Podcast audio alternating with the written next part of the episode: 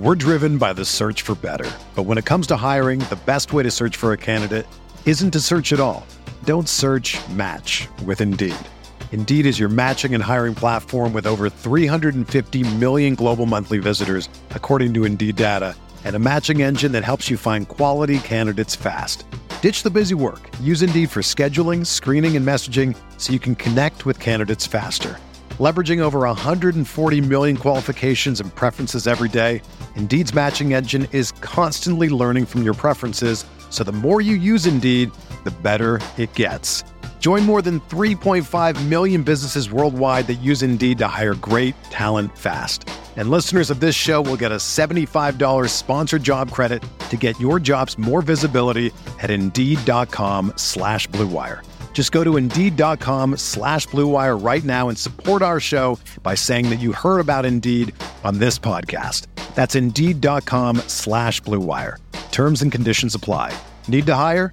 You need Indeed. This podcast episode is brought to you by Coors Light. These days, everything is go, go, go. It's nonstop hustle all the time. Work, friends, family expect you to be on 24 7.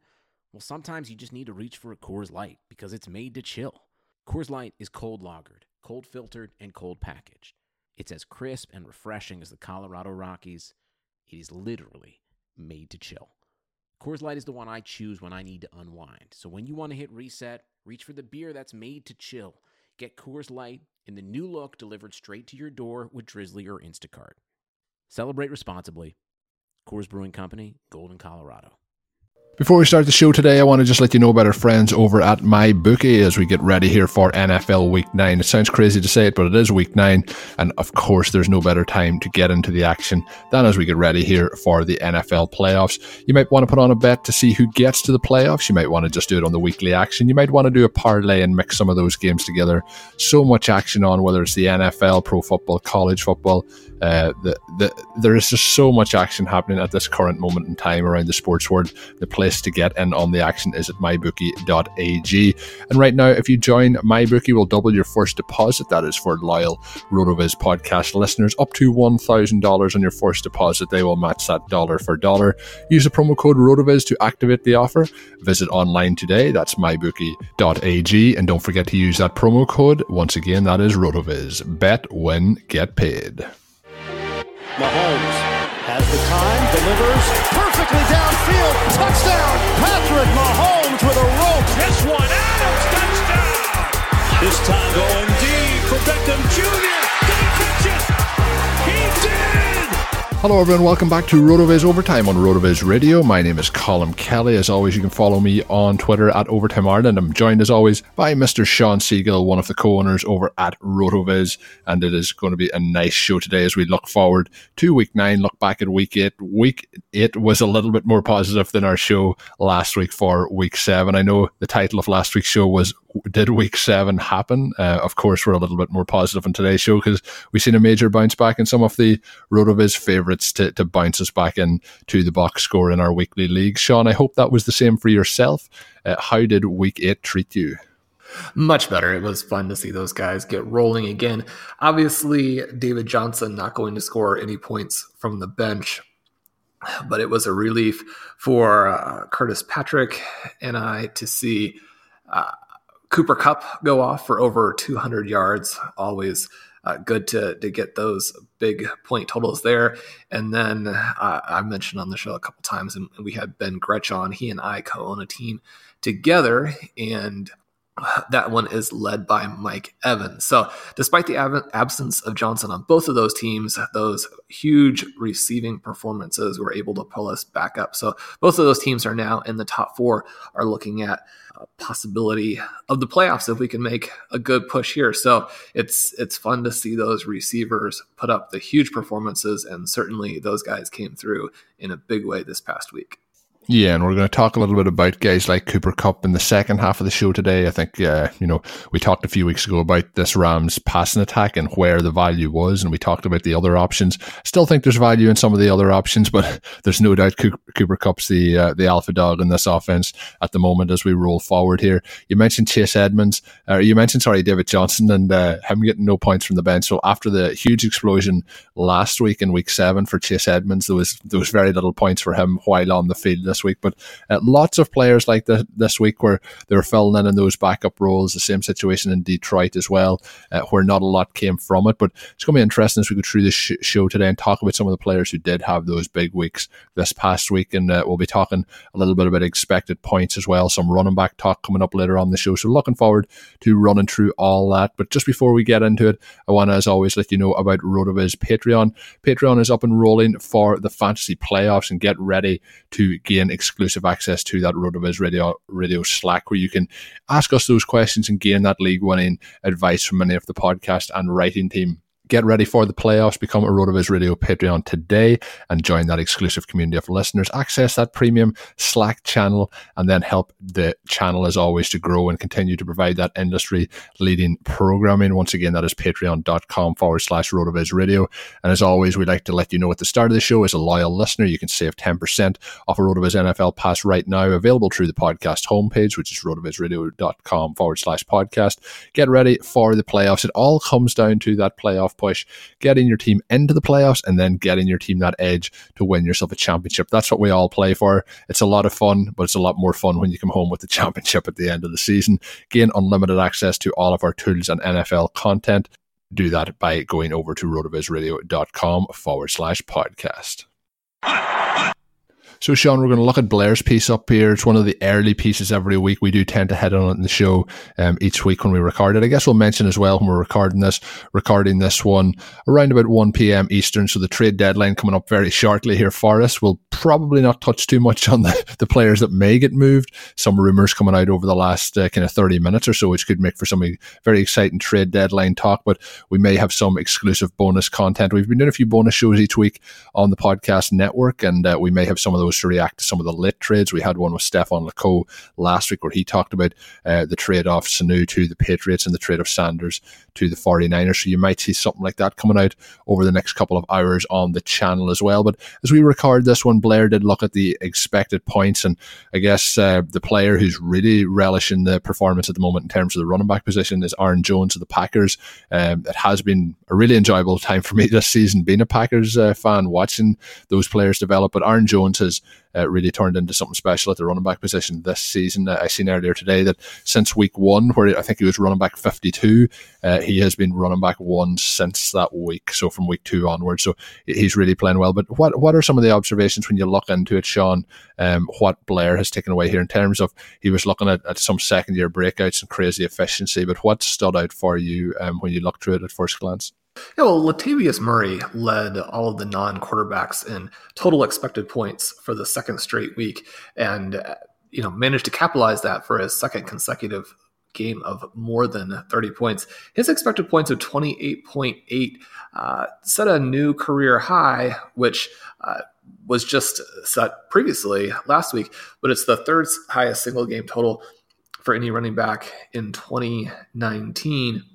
And Murray has has long been a, a favorite, you know, since the, the time when Davis Mattek picked him in the middle of the first round in our original rookie draft back uh, for the the first uh, Rotoviz Dynasty League. And so it's great to see him doing some of the things that we would have anticipated he's a big time athlete for a larger running back. And because of you know some questionable blocking and i think also some questionable play calling at his previous stops he was not always able to show that was considered someone who sort of underperformed his talent. And now we're perhaps seeing the flip side of that. Of course, the problem here is that Alvin Kamara, you know, will be returning in all likelihood after their Week 10 bye. So, Colin, in terms of looking at Murray, you know what what were your expectations here? You know, is he impressing you even more than you would have perhaps expected in the case of a Kamara injury? And now, do you expect this backfield to maybe shift a little bit more. One of my concerns with Murray as a pick at his ADP, which has certainly paid off over the last couple weeks, is simply that because Ingram had, you know, such an emotional pull uh, was so important to what the Saints had done in terms of trading up for him in the first round. I mean, they had spent so much on Ingram in terms of both dollars and draft capital that he was going to continue to be involved in these games, even when it was pretty clearly hurting them to take touches away from Kamara.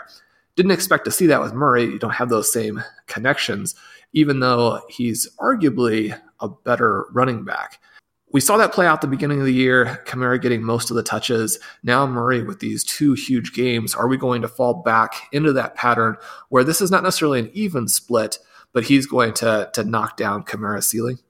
I think there's no doubt that he's going to knock down Kamara ceiling. Now, when you look back to the offseason, I remember uh, getting into a few Twitter discussions. I, t- I try to keep everything pretty diplomatic when we have discussions on Twitter, which can be hard to do. But um, when we looked through it, there was a lot of talk in this offseason. I jumped on the mailbag podcast last week with. Uh, Mike uh, Randall, and we talked about a little bit about Latavius Murray. And, you know, in the off season, I was talking about Murray you know, and you, me and you last year was well documented uh, and our thoughts on Mark Ingram and what he was doing to this offense last year.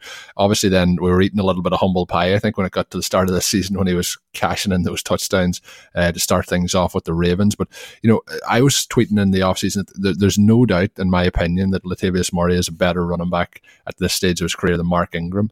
Uh, and I think that that's really been proven over the last couple of weeks. Now, I really don't think that uh, like I wasn't expecting it to be to this level, uh, even if uh, Kamara had gone down with an injury. But if you look at what he's done over the last couple of weeks, like uh, the the work was very limited in those first six games. But when you look at the last two weeks, twenty seven carries, twenty one carries. The big thing over this past week was twelve receptions, or sorry, twelve targets, nine receptions, and fifty five yards and a touchdown through the air. That's something that I wasn't really expecting to see from him because it Obviously, I was hoping there wasn't going to be an injury to Kamara, but the work over the last two weeks he's got and what he's shown that he can do with it, I really think that they need to be careful when they get Kamara back because he is a lighter running back. He has had injuries kind of at certain times over the last two seasons. I think if this team is heading, and, and like I mentioned the Packers earlier, I think this team's in the mix with the Packers to be in those top one or two seeds along with the 49ers and the Seahawks. And when you look down through it, you want to be keeping Alvin Kamara healthy as it gets towards the end of the season. So I, I think there's no doubt that they're they're probably going to try and use both of these guys to keep both as healthy as possible and then to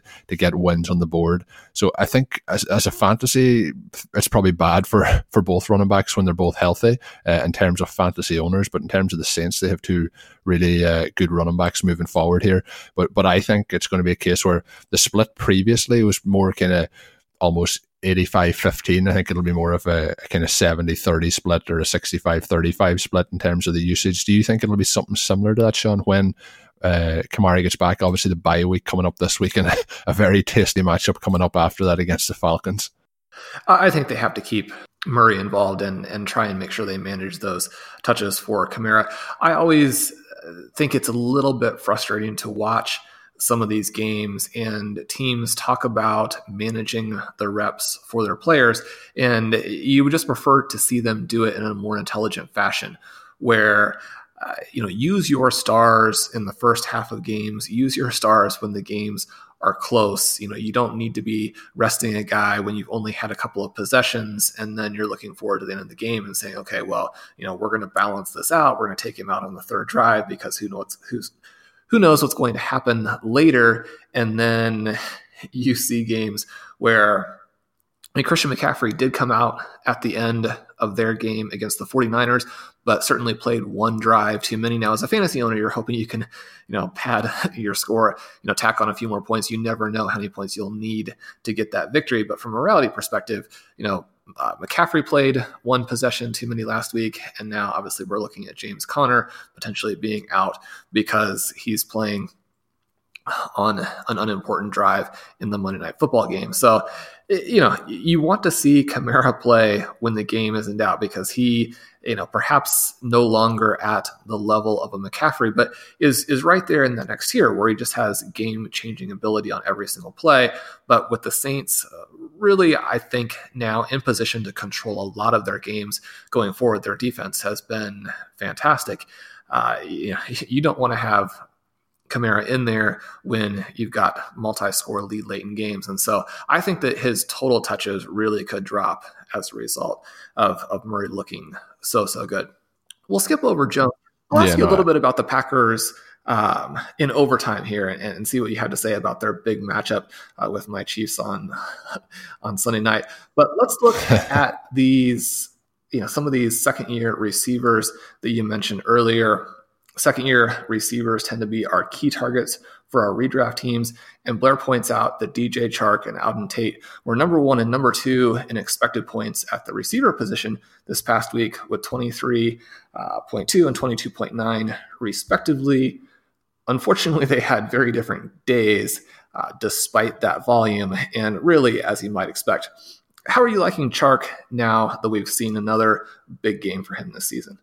I thought you were going to say how do I like Tate, and it was going to be a different uh, response. But uh, in terms of uh, Chark, what he's been able to do, we touched on a couple of weeks ago that, that there's no doubt this is a breakout in terms of like I'm. I, I think I'm probably one of the bigger Dede Westbrook uh, supporters out there, uh, and Westbrook has been getting the targets, and Westbrook has been getting the opportunities now banged up. But when you look at like, I, I thought it'd be roles reversed with uh, DJ Chark, um, and and basically the opposite way to this, Chark being a, a pretty good player, but not really having a, the breakout that he's having. But in terms of what he's done in terms of touchdowns, that's the main difference between the two. The one thing I would be a little bit uh, hesitant on is his kind of uh, yards per attempt or yards per catch that he's getting. I think it's probably going to be unsustainable in terms of that efficiency, but he has been making up for it in other ways. But th- there's no doubt, Sean. I'm, I'm, pretty sure you'll probably agree. This this is definitely a breakout, and I, I, think like you know sometimes we see a player who has one or two weeks and then falls away. Chark has pretty much um, you know been able to balance out his efficiency almost throughout the entire season so far. Um, he's been active in eight games, so played every single week. But I think when we're looking at it, you have to say that this is a, a breakout, and I think long term there's there's huge possibilities for Chark, as you mentioned, breaking out in that second year is always something very positive. Uh, moving forward, I would have very high hopes for Chark and um, you know, as I mentioned, it, possibly having to move him ahead of Dede Westbrook in terms of future expectations as well. Although I still think it's pretty close, and I probably would edge it to Westbrook. Do you think long term, and specifically, I suppose we're looking 2019? Do you think Chark is the the wide receiver to own the rest of the way in this offense? I think Chark's the guy, and if you missed the couple week window here where their offense wasn't as efficient when it looked like Minshew might not be uh, the guy long term. And still, I think that's the real question with the Jacksonville offense is really what they do at the quarterback position. Uh, you know, when you have a, a, late round rookie, even when he's hot, it only takes a couple of games for teams to maybe turn back the direction.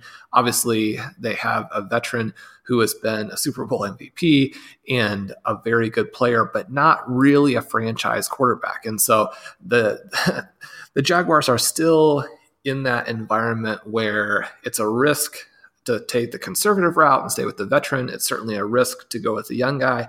Uh, you know, their real quarterback of the future may still not be on the roster despite having both of those players. But this game really takes things back in the other direction. Prior to the week six and week seven, you know, Chark had had three out of four games where he had double digit expected points. And that was coming off of a week one where he did not, but had a huge game because he scored so many points over expectation. Well, to have him jump back, to have his uh, season high, career high, and expected points in week eight, I think really solidifies him. And this offense is starting to solidify. So those values for the young players across the board in Jacksonville, I think we're starting to see a settling of the floor for their values at a higher level than perhaps anyone anticipated. And now the ceilings are through the roof. Yeah, and I agree. And, and you know, you mentioned there the, the possibility of Foles. I, I, think there's really no way that this team should go back to Foles. I know you mentioned that, he's an MVP in a, a, Super Bowl. I think if you're looking at long term future, uh, you know, there, there's one of these two guys could potentially be the long term in terms of developing into uh, the quarterback the franchise is looking for. And I think that for me is Minshew. Um, and I think what he's done as well in terms of maintaining fantasy relevance for these players, like we've seen uh, Leonard Fournette have uh, kind of one of the better stretches of his career with Minshew. We've seen uh, the wide receivers come out, come out. We've even seen Chris Conley, uh, who I know is a Chiefs fan, and for me personally, I was a long time dynasty uh, owner of uh, Chris Conley. No longer am, but he's having a little bit of a, a breakout here at the moment as well with a couple of touchdown catches recently. So I think when you look at it, the, the one thing is that he you know, he, over his career, he's only had one game where he's hit that 300 uh, yard in terms of passing, but he has hit a lot of them over 250 so far uh, on the season in terms of his overall, you know, attributes. Played eight games, and he's, um, you know, one of them obviously come on as a, a replacement for Foles, but he's 61.9% completion, almost 2,000 yards, 13 touchdowns, two interceptions. You know, overall, I have to say that he couldn't really do much better as a rookie. I think if this guy was a, a higher drafted rookie, you know, even third round and above, we'd be talking about him you know, as as the next coming uh, in terms of the, the next big quarterback. Uh, I've been really impressed with what he's done. The other player you mentioned, and I mentioned my kind of hinted at it, is Auden Tate. If you look at him throughout the season, I suppose this Bengals offense in general, um, in terms of efficiency, it has been really, really bad from Tate. Uh, it's one of the more uh, upside down graphs in terms of what we would want to see in efficiency that I've seen uh, in the RotoViz metrics in terms of the apps. Uh, but looking at Tate, um, you know, he's had six double digit games this year, six games this year with double digit expected points, um, but only one game has he uh, ellipsed that, and he only ellipsed that by 0.2 of a point, so it hasn't been good. This offense as a whole has been pretty much a disaster. I know Sean, myself, and yourself targeted it quite a bit in the offseason hasn't really worked out as well as we were probably hoping. But Auden Tate is getting all the opportunities, but there's little coming from it. Um, is there any hope for Auden Tate moving forward? Well, this is a guy who really has been forced into volume that he probably isn't ready for and that the offense would prefer him to not have. You never know what's going on behind the scenes. There are a lot of rumors that AJ Green has more or less sabotaged uh, this offense by you know not coming back from his ankle injury mostly due to money and not due to where the ankle actually is. Uh, hopefully, if that's the case, he will get dealt in the next couple of hours uh, not necessarily seeing any strong rumors to that effect.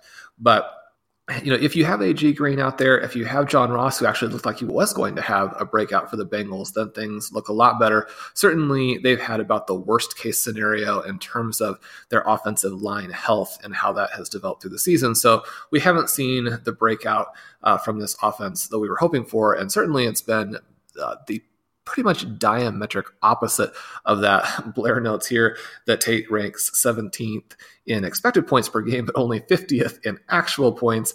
And that's not out of line with what the rest of this offense is doing. Um, are you ready, Sean, for some breaking news on the show? We we don't usually do this. Are you ready? Oh, yeah, let's let's go with it here. It's, it's Bengals related. Uh, it's quarterback related, and uh, NFL.com's Tom Pelissero is reporting that the Bengals will bench Andy Dalton after their Week Nine bye.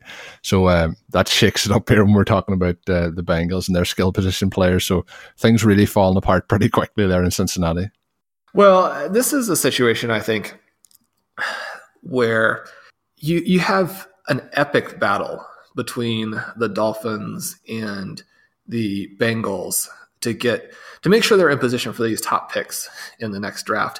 And there really is a lot of one-upmanship going on in terms of just what they're willing to do to make sure they're not competitive in these games. Now we saw last night how toward the end of the second quarter, the end of the first half, the Dolphins essentially did the play that teams are supposed to do when you're down by one with 30 seconds left. You don't have any timeouts and you want to allow the opposing team to score, right? So you go down by eight and then you get the ball back and you at least have that sort of miracle chance to, you know, get in, score a touchdown, get the two point conversion, and send the game to overtime. Obviously, teams have gotten a little too sophisticated to have that happen. But when you do it with a big lead at the end of the first half just to take a game, then, you know, obviously the offense will go in and score, which which is what we saw from Johnson and the Steelers. Uh, benching Andy Dalton when this team has so many other problems, and when they're almost certainly going to use that pick on one of the star quarterbacks coming out of the draft, uh, just seems like a pure tank mode for for the rest of the season. However, as I was about to say, the only player who's been less efficient than Tate this season in terms of points over expectation is his teammate Joe Mixon. And Blair points out that Bernard and Tyler Boyd also joined them in the bottom six, right? And then when you include quarterbacks, five of the 11 least efficient players in 2019 are Cincinnati Bengals. So uh, from that perspective, you know, any change is is mostly shuffling chairs on the Titanic, but you know, perhaps to be expected with with the way this battle for the number one pick is going.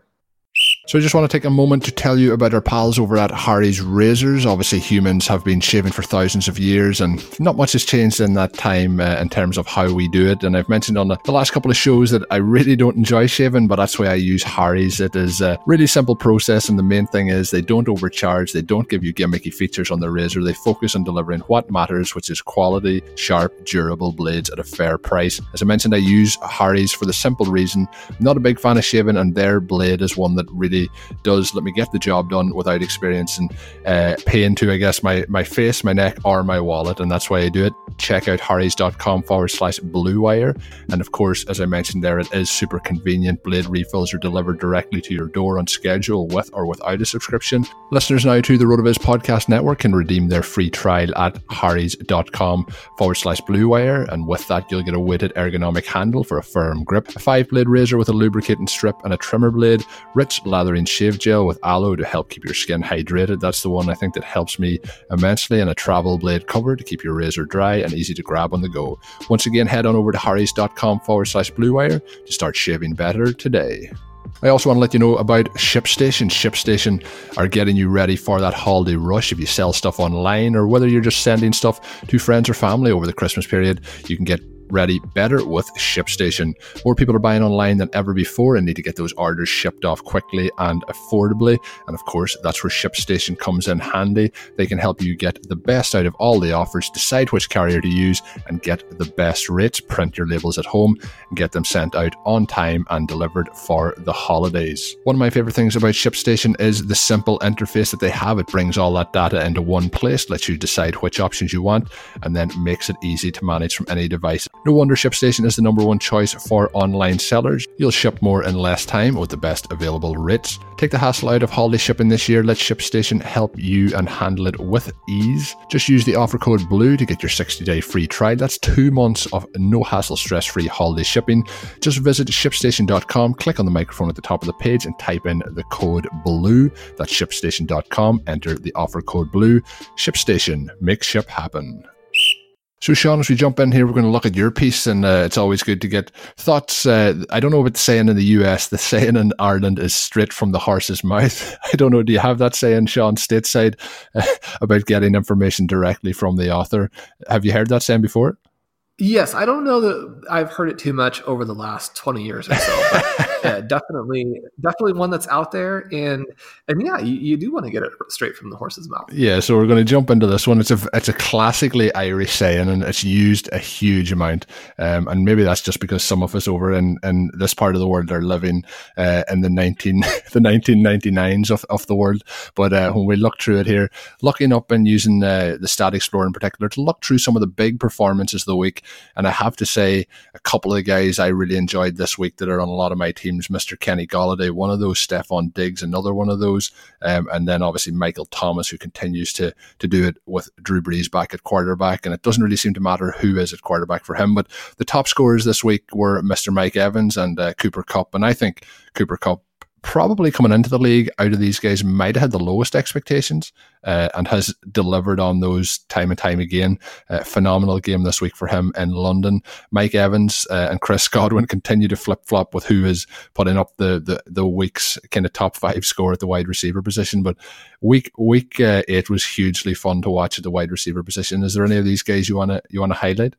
Yeah, well, I want to ask you about the Detroit Lions and their direction, even though they choked the game away against your Packers, uh, because you are a Packers fan, and I think you have to start getting a little bit nervous about what we're seeing from Matthew Stafford. So we had seven wide receivers with double digit points in terms of points over expectation, that points more than they would have been expected to score based on their volume. And two of those guys are Lions in Kenny Golladay and Marvin Hall. Obviously, Hall catches uh, just the, the 49 yard touchdown pass on his single target, but that gets him into double digits of course, we're mostly interested in Kenny Golladay, who had another, you know, big, big game, eight targets, 123 yards, two touchdowns, scored 30 fantasy points. And this comes a week after Marvin Jones put up four touchdowns for the Lions. And we're starting to see a very different Matthew Stafford here. Uh, a week ago, you know, we mentioned that he was number six in passing fantasy points over expectation. You know, with this evisceration of the Giants, he jumps up to number four, right? And, you know, that just trails Russell Wilson, Kirk Cousins, who uh, ha- has been a weird uh, player for 2019, but has just gone through one of the softest schedule stretches you'll ever see. You know, certainly when you have Stefon Diggs and Adam Thielen, uh, you can get some points over expectation there. But two of the three guys above Stafford now are Russell Wilson and Patrick Mahomes. You know, two of our biggest stars. Two of the guys who just trail him are Deshaun Watson and Dak Prescott, two of our other biggest stars. And he's well ahead of someone uh, whom I know you're a big fan of in Aaron Rodgers, one of the greats of all time with what we're seeing from Stafford here, you know, should we expect Kenny Golladay now to be, you know, really not just one of those, you know, solid wide receiver two types of players, but a wide receiver one? And are the Lions as a team, if they can resist doing silly things like what they did with their running back uh, distribution this last week, you know, are, are they a threat to the Packers and the Vikings going forward? I think in terms of the Lions, like they have been a lot better this year than I thought they would be uh, as an NFL team. I also think that they may just be a little bit too flawed, and obviously the injury as well to Kerryon Johnson to actually you know challenge for that division. I think the Packers now, along with the Vikings, the Packers having the win over the Vikings is a big edge at this point in time. But we'll see how it shakes out. But at the moment, um, like I, I wish I was uh, the Packers were in the in the AFC because um, you know the AFC seems to be a little bit of a cakewalk for the better teams, whereas if you look at the NFC, there's uh, like even in that division, there's three teams who I think would comfortably be probably winning their divisions if they were AFC teams. But looking at it, you mentioned Matthew Stafford, and I think that like I mentioned this on the mailbag last week as well. I think this is probably arguably, in my opinion, the best uh, year of Matthew Stafford's career in terms of how he's playing uh, at the quarterback position. I've been impressed with him pretty much every single week. Um, he's had a couple of, you know, he's had four interceptions in the year, but two of those coming in week two against the Chargers in a game they actually managed to win. Uh, but overall, I think he, I've been very impressed with what he's been able to do. And I thought this team would, you know, go heavily on the run this year and lean away from the pass, but they actually have been uh, absolutely fantastic through the air. Uh, and I think that he has been really, really impressive. I think, you know, in terms of fantasy quarterback, I, I mentioned this as well last week. Aaron Rodgers for me isn't a great fantasy quarterback, a great real life quarterback. I think Matthew Stafford's probably a better fantasy quarterback overall. But this season he has been been tremendous, and I think that helps out on Golladay and Jones. And I know Jones had the big week two weeks ago. I think Golladay's the, the guy in this offense, you know, in terms of what what you want to see from a fantasy wide receiver. Uh, there's only there's only one of those guys that I really want. But if if, if you have the option to get Jones in those lineups, do it. But uh, there's no comparison in my mind with him and Golladay. Um, the interesting thing when I hit on Stafford is looking at what I said about his stats for the year and how good they've been.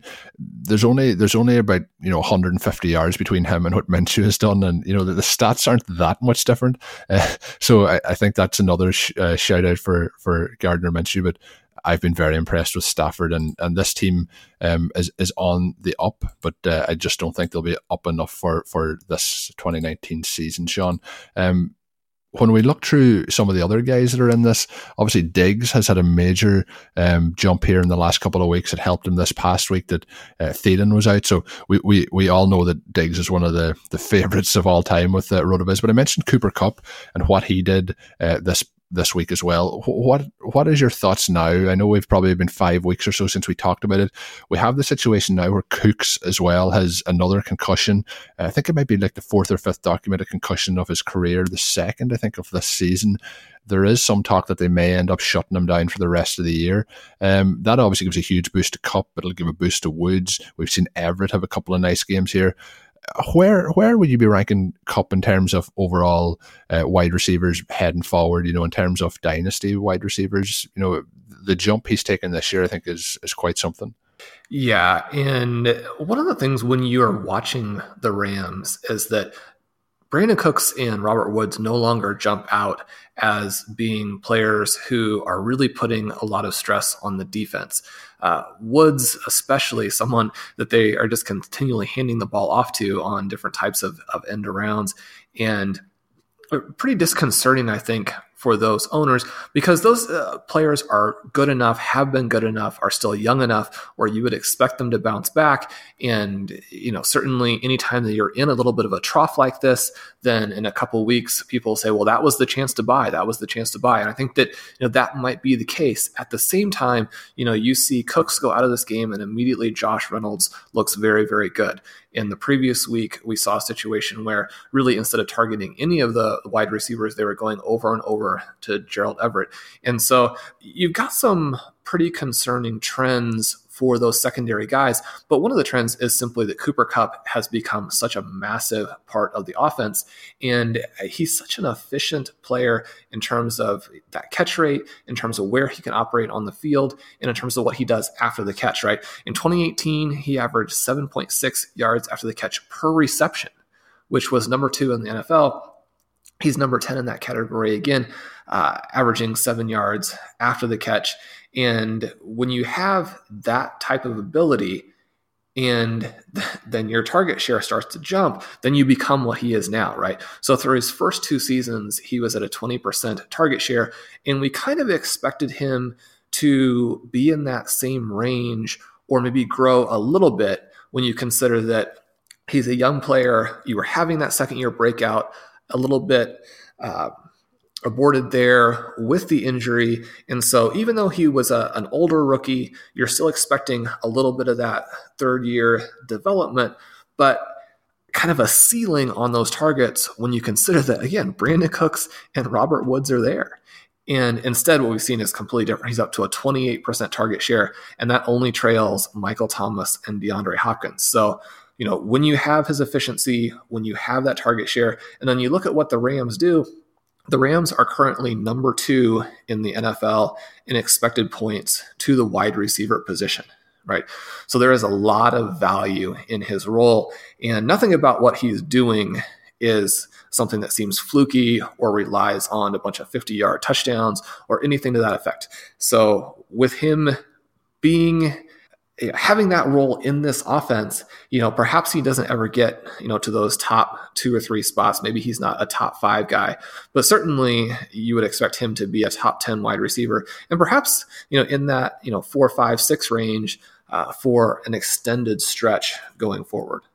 Yeah, it's interesting. He kind of, for me, he's fitting in kind of where we probably should have had Julian Edelman for a couple of years, but because Edelman was a kind of older wide receiver and because he was playing with the Patriots, we never really bumped him up into that top 10 as high as he probably should have been. I think that's probably, we're seeing, I know people talk about the athletic profile in terms of uh, Kupp, but he's probably a more athletic version of, of Julian Edelman. Uh, when we look down through it, Sean, uh, just when we're on, we mentioned the, the Lions game. I just want to get see if you had any thoughts, you know, on moving forward on, on Darius Slayton of the of the Giants. Um, two two for fifty and two touchdowns in this game. So on the season now he's up to sixteen receptions for two hundred and sixty seven yards and three touchdowns. Uh, somebody who's probably like we mentioned with Auden Tate getting the opportunity based on nobody really else available for the Giants in the depth chart with some of the injuries they have, but. Any any interest there in him moving forward, or do you think it's just one of those ones that it'll not, never contribute to long term success? Well, I think anytime that you are getting a little bit of a role, and certainly then you capitalize on it, one of the reasons why we look at these guys who have the big numbers and fantasy points over expectation is because it then often does lead to the volume, which obviously you're going to need to have this sustainable role the fact that they are in this situation where Sterling Shepard has had the concussions, and certainly that's always a scary injury, both in terms of what it means fantasy wise, but more importantly, what it means uh, to that person, you know, as a person with their ongoing and long term health then you look at what else they have, and it's not much. You have an exciting tight end, I think, in Evan Engram, although, you know, from time to time it can be disappointing how they use him, and also injury concerns with Engram. And then Golden Tate is really just one of these. Uh, you know, create volume, uh, force feed targets, and you know, almost a running back out there in terms of what he is doing. Now, he occasionally has the big game, but I think that when Golden Tate is the person you're con- competing with for targets, then it's exciting to see what a young guy can do. We're still a ways away from being able to say that, that he is the guy there, but I've been rostering him at different times. it's been a little bit frustrating because Slayton and then at tight end Darren Fells um, have had them on rosters, have had them in games, and you know usually you get the the two or three points, and then the following week, you know once you're uh, not in as much of a bye week crunch, then they go back to scoring the two touchdowns. And so, you know, uh, not really matching up maybe with what fantasy owners have needed so far, but yeah, definitely interested to see what he can do the rest of the way. Yeah, it's going to be interesting. It's always one of those guys that you know I think he's worth if you can get him off waivers uh, in a d- deep dynasty league, put him in there. I w- I wouldn't really be starting him, but you know you never know what could break out over the next uh, you know four to six weeks to make him somebody who's valuable to your team. Um, so Sean, the other player we're going to head on here is Mike Evans, um, 40 point game uh, in week three and now one in week eight. Um, what's your thoughts? Uh, what's your thoughts here on Mike Evans? The rest of the way, we've kind of had the up and downs with him and Godwin, as I hinted at the start. We have, you know, people bouncing back and forth. Oh, Mike Evans had no catches against New Orleans. He's obviously no good, and it's the big weeks. The volume is certainly there. Jameis Winston as a quarterback is not somebody who I want as my quarterback in real life, but in terms of fantasy, he's helping to to keep uh, Godwin and Evans at the high end of the the fantasy wide receivers uh, chart. So, what's your thoughts on Evans the rest of the way? I think it continues to be that flip flop between both of them. We'll probably have some weeks in where they're both pretty even, but we'll probably have weeks again where there is spikes. But there's no doubt between the two of them, we're going to have some big spike weeks before the end of the season. I think it's hard to believe that Evans and Godwin can be doing this together when they're both on the same team. But then when you look down at their running back usage with Peyton Barber and Ronald Jones and how limited and how ineffective that is, then you start to get a little bit of a, a different sense of how maybe it is happening. And then certainly you look at Jameis Winston, and like you mentioned, uh, he's basically on the far opposite end of that spectrum from Alex Smith, where you know he reads the defense, he reads the play, he sees like the very most optimistic version of the play, where the defender doesn't quite make uh, the move that, that he should make, and his receiver always perfectly anticipates the same sort of of route combination or route uh, version there and just unleashes these deep targets over and over and over.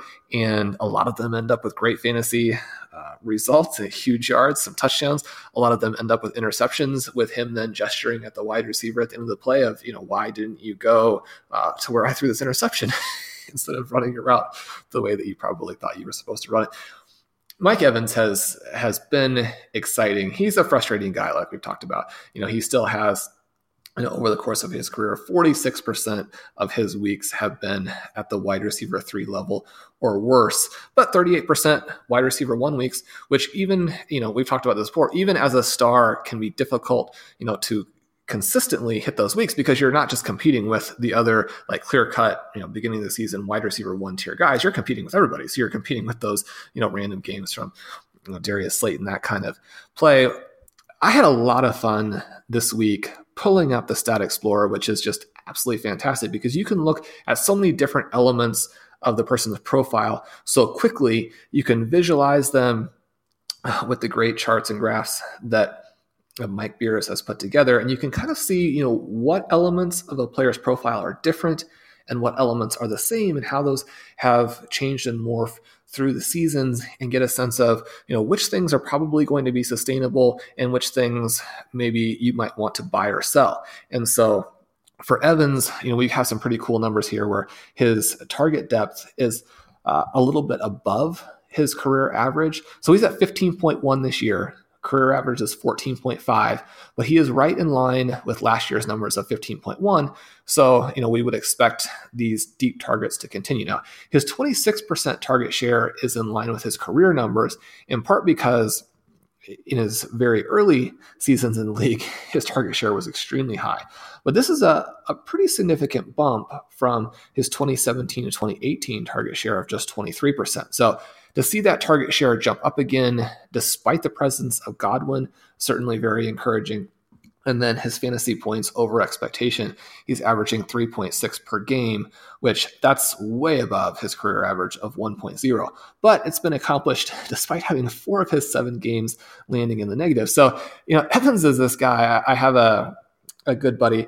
I don't know him, but you know we interact a lot through trade discussions, and you know you have these guys in your league who you know maybe just is some random person uh, who joined you know some dynasty league, you know just some random person on the internet, but you know, you you get in this habit of of talking with them and discussing trades, and you know, you get the the sense of knowing them after a while. And and he and I talk about trades all the time. And, and one of the guys he owns Mike Evans, I own uh, just sort of randomly in this particular league, a lot of the top running backs, and we're always trying to to work out a trade. And it's interesting, I think, to see his trade value go through these massive uh, spikes and troughs because of exactly what I mentioned there. That his his fantasy points ex- over expectation are so far above his career average, despite the fact that four of the seven games have actually been in the negative. Clearly, he put up a zero one time this year. So it's been a roller coaster there you know, it's it's going to be more difficult to make that trade for Evans after the 40 point game. But you know, you go in, you look at some of the numbers, and I think you have to feel comfortable and confident with him. Obviously, he's a star. Obviously, he's a wide receiver one. And obviously, you're going to start him.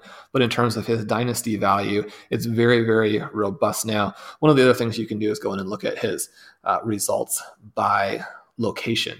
And, you know, I have it, the chart in the article for both Evans and for Golladay. One of the cool things for both of those players, and one of the things that I like to see, is that they are involved left, middle, right.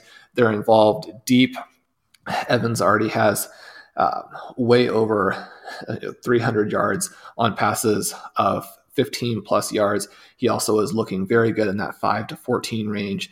And so you can see, based on his target profile as well, that you would expect very good numbers going forward. His usage in this offense is just absolutely fantastic.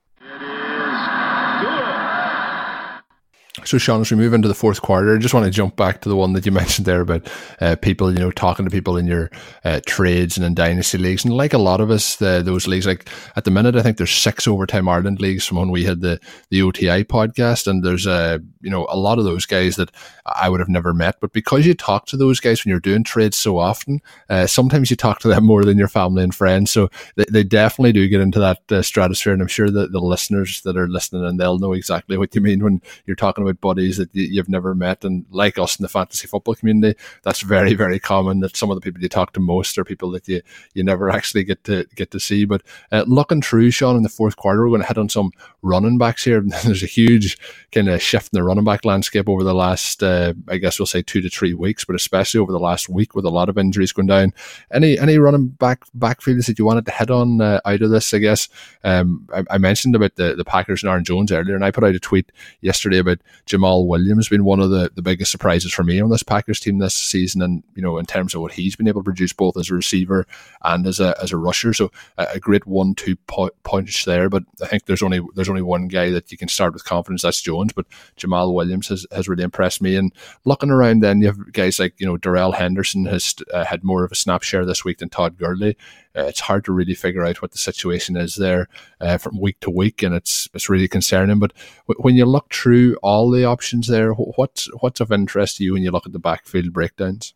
Well, the, the first one is this injury that you mentioned earlier in the show to Chase Edmonds. He had been one of our biggest movers in terms of best ball win rates a week ago. You can go on the site and kind of track how each individual player on your best ball teams are affecting your uh, win rates in, in those leagues that you're playing.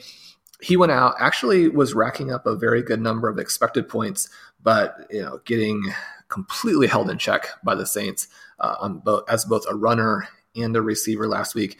I mentioned in the article that'll come out later today that eh, so much can still happen in this backfield, right? They're looking at Edmonds' hamstring injury as being a multi week injury. David Johnson expected to come back first, but certainly anytime you have the number of injuries David Johnson has and the types of injuries he has, uh, you would not be surprised to see some of those re aggravate.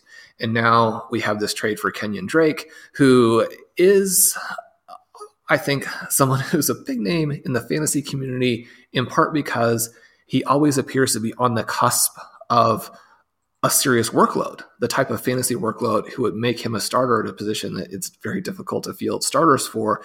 And yet his performance has always really trailed that. He was not as good as you would expect at Alabama and did not really generate, didn't fight through and earn the kinds of touches you would expect for an NFL running back. And then as a Dolphin, he was very, very disappointing. Coaches didn't seem to like him. Even when he would have a good game, then he would go back and he would have to fight with really non NFL players like a Mark Walton and uh, Kalen Ballage. And so the fact that the Dolphins still, you know, want to get rid of him here, there are just so many red flags for Drake. Edmonds almost certainly the superior runner. Drake might be the superior receiver. One of the things that Blair has been noting with Edmonds on a weekly basis is that he's underperforming his expectation as a receiver. He was doing that again against the Saints.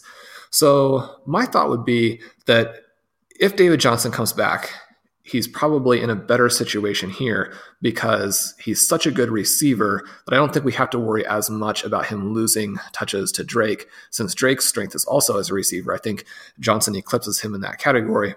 But if Edmonds comes back, if Johnson is a little bit banged up, we now have this sort of weird uh, running back backfield where you know no one could really have any value, or at least that it'll be tricky and it'll be interesting. Do you have a guy that you like in this, and how do you see the injury scenarios playing out? Oh, it's it's a real. There's a couple of backfields here that I'm running through as we look through, you know, the screen grabs, and there's a lot of messy backfields around the NFL, and this is definitely one of them. Um, it's hard. It's hard, really, actually, Johnson to have a huge amount of confidence in any of them. Um, and, and you mentioned, I know there's a question coming up in overtime about the, the, the trades and, you know, what, with Drake uh, heading over to the Cardinals. You know, he, he's not somebody that I'll be targeting in any leagues. I have him in a couple of dynasty rosters. In those leagues, I may, may be forced to, to try and stick him in the starting lineup. But it might be kind of a, a sell high window if it turns out that he does get uh, an opportunity to play this week on Thursday night football and then and then move on from him if he if he's been sitting on your rosters for those last couple of years. It's a really tough one to to break down. Um, are you excited to own anyone outside of, of David Johnson or you know if Chase Edmonds comes back? I think the Edmonds is a guy where if you can now trade for him in dynasty you have to have uh, some excitement about what he would possibly do. Now you want to be careful in terms of, of what you pay because the short term looks pretty ugly. I do think that Kenyon Drake, you know, we have maybe one more chance. And I think for him, in some ways, a last chance to see if he can get it done because this Cardinals team is going to put him in a position, I think, to catch some passes, to you know work in space to show that athleticism if he can make some big plays if he can show that burst uh, that long speed and affect this offense for the positive, then I think he has a path to continuing and as an NFL running back, but he needs to get it done in a hurry, right? Which which is tricky and it's a lot of pressure because this Arizona Cardinals offense has some very good things going for it. They were on a decent stretch as a team, but they looked absolutely awful against the Saints. And so, uh, you know, that's that's a difficult environment to be thrust into. You know, don't necessarily know the plays, and uh, being told, you know, you've got to show what you can do right now, or you're going to end up being a career backup. But but really, already that's what he's been, and the types of players coaches have run out ahead of him on the teams that he's been on. Just certainly, I think, you know, are are not a particularly good sign. Another backfield that is potentially interesting to zero running back owners is the Atlanta Falcons. Obviously, with Ito Smith going out, you then have the potential to pick up a Brian Hill, uh, perhaps even a Kenjon Barner. And if something happens to Devonta Freeman, which certainly we hope it does not, then you'd have a workload there that might be interesting in the context of them playing from behind and being in all these weird sort of shootout types of games. Now, Devin McIntyre uh, one of the co-hosts of the Solis Report, awesome show that you should check out. Uh, he mentioned last week in his trades column that you should go after Devonta Freeman because of the Sanu trade and the fact that even though Freeman really no longer looks like a star running back as a runner, he has some receiving upside. We saw this this last week, you know, play out exactly like Devin was talking about, where Freeman had 13 rush attempts, but essentially scored no points as a runner. However, eight targets turned that into over 14 fantasy points. And if you're a good pass catching running back in a team that looks like they're going to trail, you know, every single game by multiple touchdowns in the fourth quarter, that pers- person becomes a pretty compelling asset. So, you know, would you be looking for Brian Hill, try and stash him on teams that are deep enough. And is Devonta Freeman a trade target of yours? I have Devonta Freeman in a couple of leagues, so in those leagues, I'm definitely holding on to what I have, and if I can get him in a couple of leagues, I, I wouldn't uh, be afraid to do it. I think there's a, you know, when you watch, when you're seeing the, the box score at the end of the games, there's not a huge amount to get excited about Devonta Freeman, but when you, you see then some of the, the metrics, you know, I think he's outperforming the opportunities that he's probably been given. Uh, the one that you mentioned there that I'd be interested in, probably more so than even Kenyon Drake, is if, if the opportunity is uh, for Brian Hill. I remember I talked on the, the preseason preview for the Falcons with Jenna Thomas, and she talked about Brian Hill, if he could stay on the roster, being somebody who could work into Ito Smith and Devonta Freeman's opportunities. And now we may see that happening. Uh, and this team at the moment is, you know, in a free fall. You know, they're down to one and seven, I believe, is the current record. Um, and I think we're going to have a chance that Brian Hill might get some work here. Um, I would rather have a situation where Devonta Freeman gets a, a, larger chunk of the work. Uh, that'll help my fantasy teams more. But I do have uh, Brian Hill stashed in a couple of rosters from that kind of preseason time and, in, deep leagues to see if we can get something there. So Hill is somebody who who I'm interested in. If he gets opportunities on the field, I, I do think he could could produce. A couple of other backfields that interested me when we looked through them as well. Uh, running down through them is obviously the 49ers, and we're both fans of uh, Matt Breida, but Tevin Coleman has been hugely efficient over the last kind of uh, couple of weeks while he's been there and been healthy, um, and, and, he's getting more and more opportunities. A big, big week for him this past week. So every time I seem to see Breida, he's having a, a nice explosive run, but then it leads to not a huge amount after that. I guess when we're talking about fantasy efficiency and running efficiency, we have to give a shout out again to uh, our buddy Leonard Fournette, who started the game, I think the first carry of the game with a 66 yard rush this week. Uh, I think he finished the game with uh, just around about 70 yards. So somebody who is either a massive run waiting to happen or a terrible run into the wall on, on each of those other following rushes is, is Leonard Fournette at the moment. But there's a couple of interesting backfield situations, but a lot of them interesting in, in all the wrong ways, Sean. So uh, let's jump in. Let's jump into overtime as we get ready to, to wrap things up.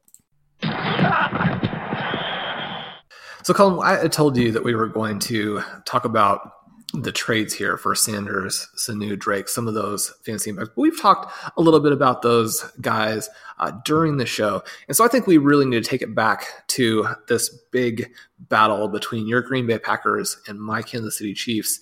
And the Chiefs coming from behind, holding their own with Matt Moore against the great Aaron Rodgers. And then just when it looked like they would spring the, the home upset, which a little bit of a uh, disappointing but funny uh, scenario for for Chiefs fans who, who would not be expected to to be the underdogs there at home in, in 2019 with Patrick Mahomes. Looked like they were going to spring the upset, and then LeSean McCoy fumbles for it seems like the billionth time, but it's really only been a couple. However, two of the three Kansas City losses this year can be traced directly to a McCoy fumble uh, somewhat strangely, considering he likes to hold the ball like just in his bare hand out in front of him and dare people to take it away. Both of his were on plays where he really um, was more or less carrying it in the traditional fashion, but uh, benched after that. Certainly, the you know, Le'Veon Bell, uh, you know, sort of uh, connected to them as sort of a dream location that almost certainly can't work out. I'm surprised that they have gone to LeSean McCoy this season. And I say that as someone who's biased in his favor. Uh, ben and I own him on our team. We need him to score, especially with David Johnson being out. But if I'm the Chiefs, I'm not really sure why I had McCoy in there in the first place. And now that he's cost us a couple of games, I'm really wondering if he'll be involved in much at all going forward. Uh, you know, we saw Mecole Hardman with the, the fantastic game, looking really explosive. You can see now this Chiefs team uh, with the skill positions coming together a little bit again now that people are getting some experience. You have uh, Tyreek Hill back, so getting a little bit healthier. And now we're back kind of to this team where even with a backup quarterback, we're more in the direction that we talked about a little bit last week with an Alex Smith type of team that can be competitive. But the Packers and, like you said, Aaron Jones looked absolutely fantastic. The touchdown pass that Aaron Rodgers threw when he really looked like he was throwing the ball away. And I think that that, in fact, may have been what he was doing, but probably would never admit that. You have to like what you saw from the Packers, even with Patrick Mahomes being out, this game being played in a primetime spot at Arrowhead Stadium. Yeah, and when you mentioned Rodgers there, um, obviously I, I, watched some of the interviews after the games, and he didn't say that he was throwing it away, but he did say that he was targeting Jimmy Graham as the main receiver, and he had seen somebody in the back of the end zone. Uh, but if you look at the play, I do think he probably was throwing it to Jimmy Graham or throwing it away. Um, and then in this situation, uh, Williams obviously with the catch at the back of the end zone. But you know, I guess when you're some, sometimes like people say the Patriots get lucky. I think sometimes when you're good, you make your own luck. And so uh, maybe there was a little bit of luck there, but uh, a big play to come down with. Um, I certainly wasn't expecting it to end up in a touchdown when it left his hand.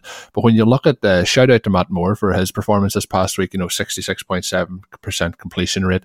He did, there was a bit of a busted coverage on the Kelce touchdown. I think we all could have threw that touchdown pass, but when you look at again what it comes down to is when you have a situation where you have Andy Reid and he's calling the plays and you have talented players then like Tyreek Hill, like Travis Kelce, um, you know, you're going to be able to, to do it. And, you know, again, you mentioned, and I mentioned it last week, it's pretty much that Alex Smith's game plan where you keep things pretty simple and you, you move the ball. And when you have somebody running comeback routes like a like a Tyreek Hill, it's pretty much impossible to, to cover that because if you don't run with him, he's going to really burn you over the top. And if you do run with him, he's going to stop on that comeback route. So it's really one that's very, very hard for defenses to plan for. But overall, McCoy with the fumble, McCoy has started in my teams over the last couple of weeks and has really uh, hurt me at the running back position. I think it's going to be difficult to see the Chiefs having a huge amount of confidence in him moving forward. But really and truly, what happened at the start of the season was a mess with the way they started off the running back position, and it's kind of meandered on throughout that. I think they probably should have went a little bit heavier with McCoy at the start.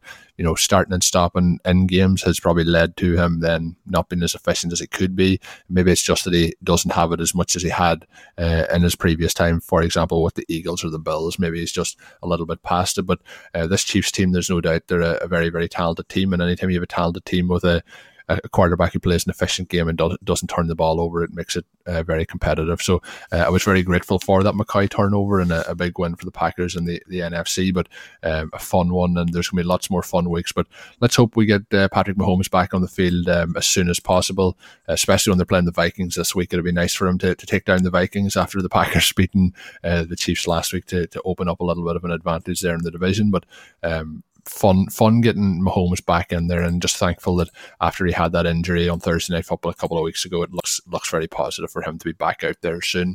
So uh, uh, I think once he's back, these guys uh, like we, we were very doom and gloom uh, on one of the podcasts. We thought it was uh, all over for the the Chiefs skill position players. That is going to turn around very very quickly here for them. So uh, all all good news for the the Chiefs fans out there. So, Sean, as we get ready to wrap things up here, that's going to do it for another edition of RotoViz Overtime on RotoViz Radio.